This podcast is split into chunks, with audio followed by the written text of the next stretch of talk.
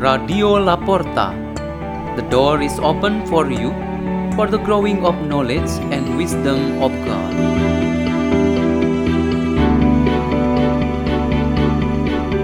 Delivered by Brigitta Levina from St. Yohanes Pemandi Church, Diocese of Surabaya, Indonesia.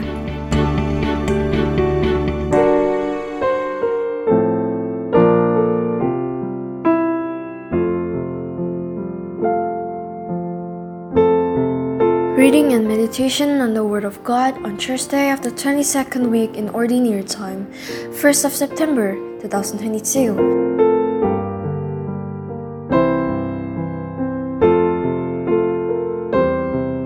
The reading is taken from the first letter of St. Paul to the Corinthians.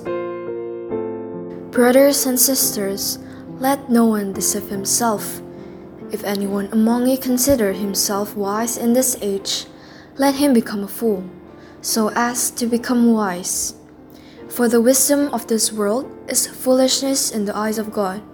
For it's written, God catch the wise in their own ruse, and again, the Lord knows the thought of the wise, that they are vain. So let no one boast about human beings, for everything belongs to you. Paul, or Apollos, or Cephas, or the world, or life, or death, or the present, or the future. All belongs to you, and you to Christ, and Christ to God. The Word of the Lord.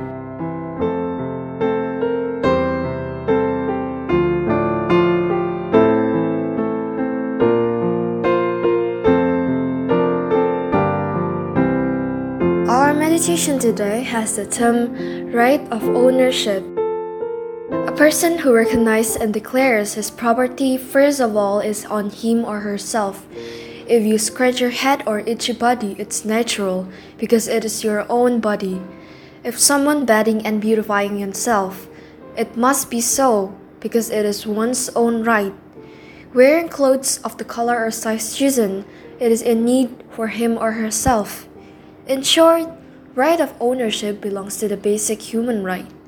Beyond that limit, a person still recognizes the environment and the world around him as his or her own right. The chair you sit on, your room, bed, clothes, and other personal belongings are all yours. One's life partner, children, friends, co worker, subordinates, family, village, city, and country, of course, belong to him or her. The highest one to be recognized as his or her own is God. And so, one may with confidence pray in this manner is, My God or my Lord Jesus. Why do we need to make such a convincing acknowledgement and statement of ownership? It has been said earlier that it is part of our natural human rights. Another reason that many people may not realize is that humans want to belong to a certain space or situation, because of which they will feel strengthened and may experience the fullness of life.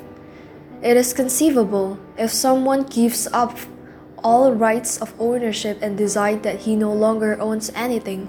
He must be very become a very miserable human being, and there is no fullness of life.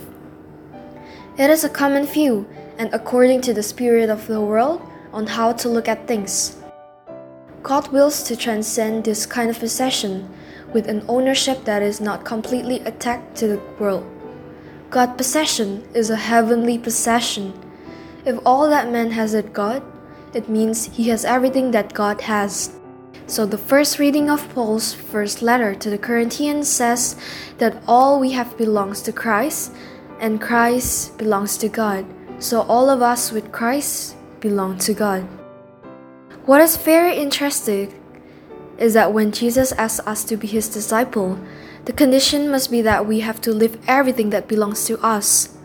After all, everything belongs to God. This actually means we leave everything. What we then have is God Himself, and God actually owns everything that we have left behind.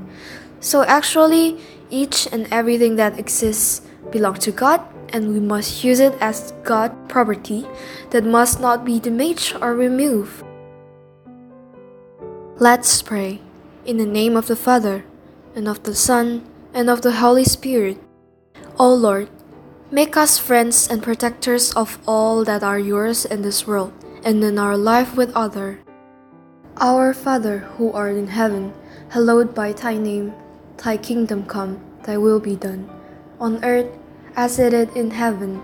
Give us this day our daily bread, and forgive us our trespasses as we forgive those who trespass against us.